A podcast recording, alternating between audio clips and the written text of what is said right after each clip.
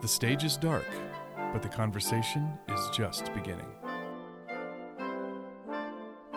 And welcome back to the Utah Symphony's Ghostlight podcast, a behind the curtain look into the world of classical music and the artists who make it. I'm your host, Jeff Counts, and I am joined today by conductor Edwin Outwater. Welcome, Edwin. Thank you. It's really great to have you. You're spending a couple of weeks with us here at the Utah Symphony this summer as we record doing concerts at the Deer Valley Music Festival. Four concerts that probably couldn't be much different from each other. That leads me to my first question I've had for you because I know that conductors, if they want to be successful today, have to be very versatile creatures. And you, I think, have been willing, more than many of your colleagues, to think very creatively about the concert experience, which I respect. And I wonder if you could talk about your involvement with things like Soundbox in San Francisco and this thing, The Lineup in Chicago, and how those projects kind of reflect your performance philosophy.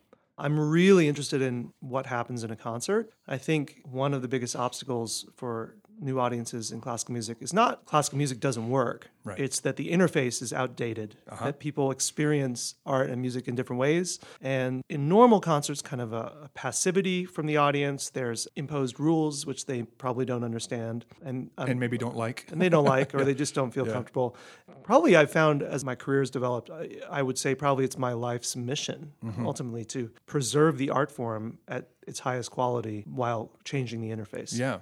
You've become kind of known for this. And I don't mean that in a way that limits the other parts of your conducting life, but it is one of the, I think, central tenets of your profile. Definitely. Was and that- was I'm that- happy with it. And It just turned out that way. Yeah, and you yeah. know, when you are a young conductor, they ask you to do all sorts of things. Sure. You kind of find where you belong. Yeah. The industry or the, the business, or I hate to call it that, the art form Sure. finds out where you belong and then hopefully it aligns. And Yeah. so I am often the person if if an organization wants to try something new, I'm they call me, which Yeah. is which is super cool because I like it. Y- Of course, and you're great at it, and you're you're you're doing more traditional work, of course, too. And Yeah. another thing conductors have to be obviously is mobile. You got to travel a lot. It's just part of the life. And as you do this more traditional sort of program work around the country, I mean, what are you noticing about the classical music business? Sorry to use that word again, but what are you noticing about our world a- as where you go? I mean, what gives you pause? What gives you hope?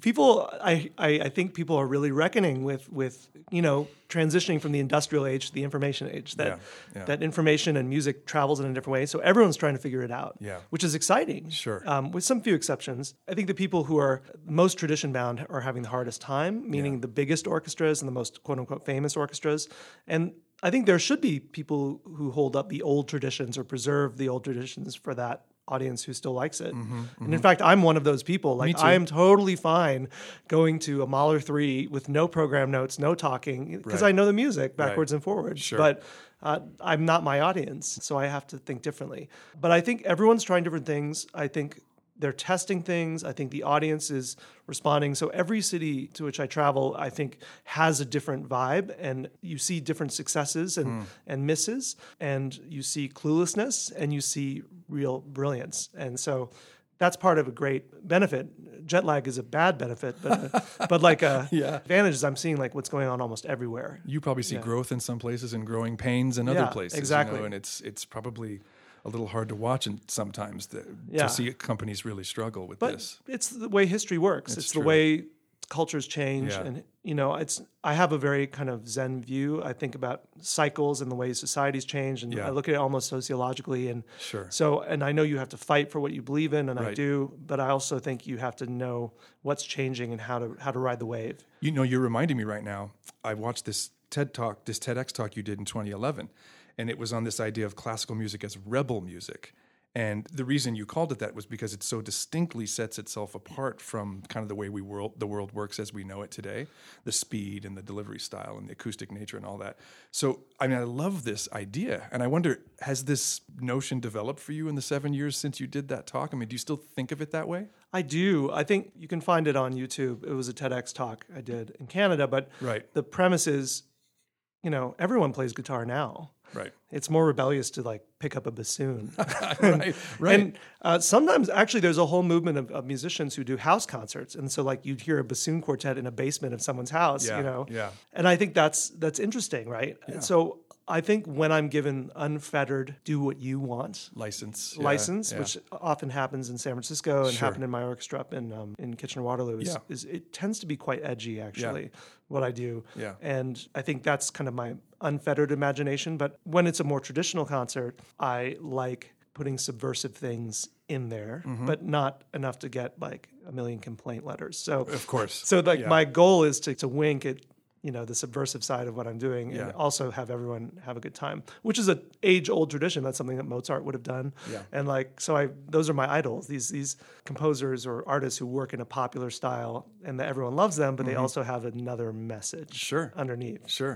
I'm glad you mentioned Kitchener Waterloo because I think it's important to sort of mention about you that you really do understand the balance that has to be struck between sort of limitless creativity and the need to keep these big unwieldy companies afloat. You Yeah. know, you were a music director for 10 years there in Kitchener. And so you know the responsibility a conductor has to make things work artistically but also financially in all those different ways. Uh, You know, without giving too much away, do you do you think another MD job is in your immediate future? Are you going to take Not a sure. pause? I Yeah. think I wouldn't mind not doing it for a while. Sure. I think if I'm really doing these projects and making a change all over the you know the world essentially or country, yeah. I would be happy doing that. Yeah. You yeah. know, I think if the right orchestra comes around and I feel I can really affect change there and do the the work I want to do, Mm-hmm. which is not reckless, but just you know, changing the culture, changing the experience of music Yeah. for a new audience. If they're on board, then I would completely consider it. Yeah. If they're not on board, they're probably not going to hire me because Right. that's what I you know when I go to these meetings, that's kind of or interviews or processes. Yeah. That's what I talk about. So you know, I'm just going to like hold my torch, and then some orchestra will be uh, bold enough to, to to to sign on to it. You're at the point in your career where that's why you're going to get the call, I think. Yeah, Because exactly. That's, yeah. I want to drill down a little bit into one of the things you've done recently that I found really interesting because um, I've always really enjoyed explorations of how science intersects with music. And you did this thing with Renee, the Sound Health Project. Yeah. Um, she was in town with us um, uh, at the beginning of last season and did a presentation. mean Renee of this. Fleming, the famous soprano? Yes, I'm sorry. Oh, I s- yes. I just say Renee and expect everyone to know exactly who I'm talking about. N- Not Zellweger, ladies and gentlemen, Fleming. But Oh. she did this thing with Dr. Francis Collin, which explores the links between music and wellness. And you conducted an orchestral performance of that at the Kennedy Center. What was that like? And what did you learn during that process? Mind bending. Yeah. I, uh, what has stayed with you? from Renee that found me process? because I had done something years before that Right. with the, uh, the Beethoven thing. right? Beethoven in Your Brain, Yeah. Uh-huh. which was uh, a project with Daniel Levitin, who wrote This Is Your Brain on Music. Right. He's a neuroscientist and a brain doctor, basically, Mm-hmm. and he loves music. So we did that program in Kitchener, and Renee kind of found both of us Yeah. and put us on her cast of thousands, Sure. you know, project at the Kennedy Center. Yeah. And what was really funny, this is like how my job works, is is that I saw Deborah Rutter in Chicago before the show, and who had knew my work when she was in Chicago, and she Right. kind of pulled me aside, and she said, "Uh, "Look, you are the only person who's going to be able to wrangle this thing because Yeah. you're the only person who understands all the Yep. all the angles of it. Like you've worked with the scientists." So, Mm-hmm. um, I became the producer of the show, you know, unofficially. Yeah, sure. But you know, all the emails started coming to, through me. Right. And uh, that was fun. It was incredible to kind of see how, if you link something effectively like music and science, how much the audience learns about music itself when looking at it through another lens.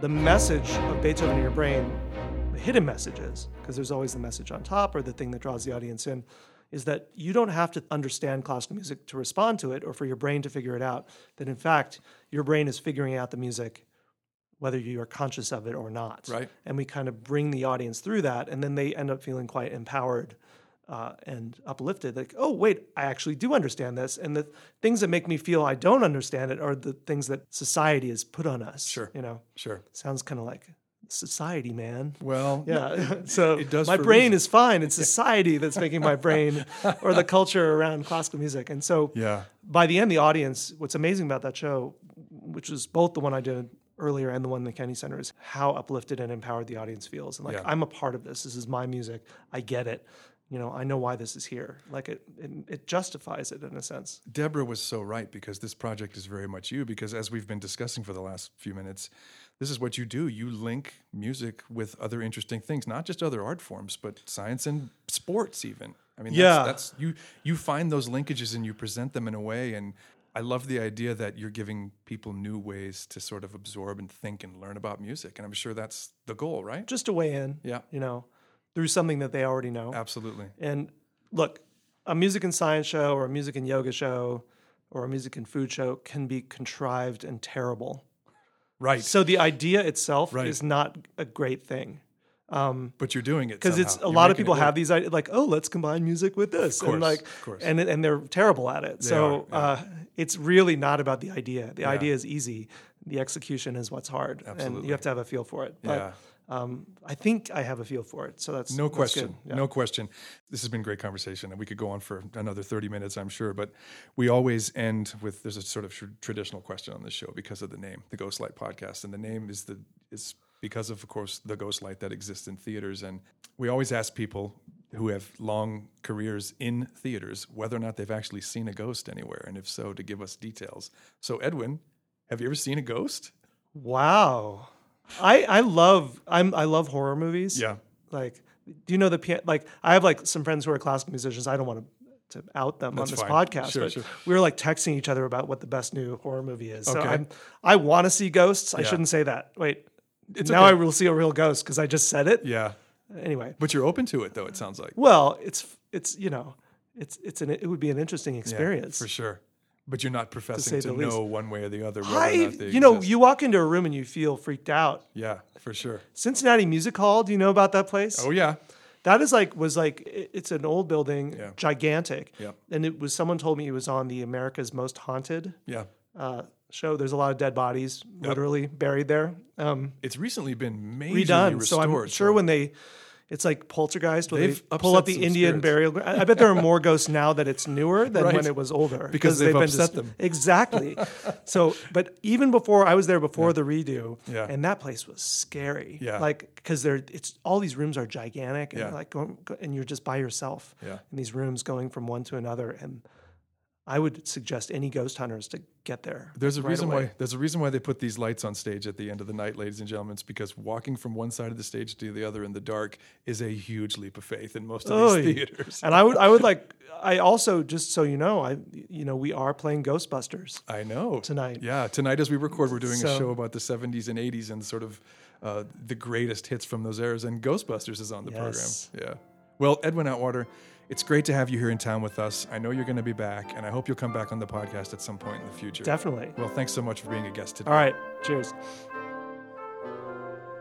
The Ghostlight podcast is produced and edited by Chad Call.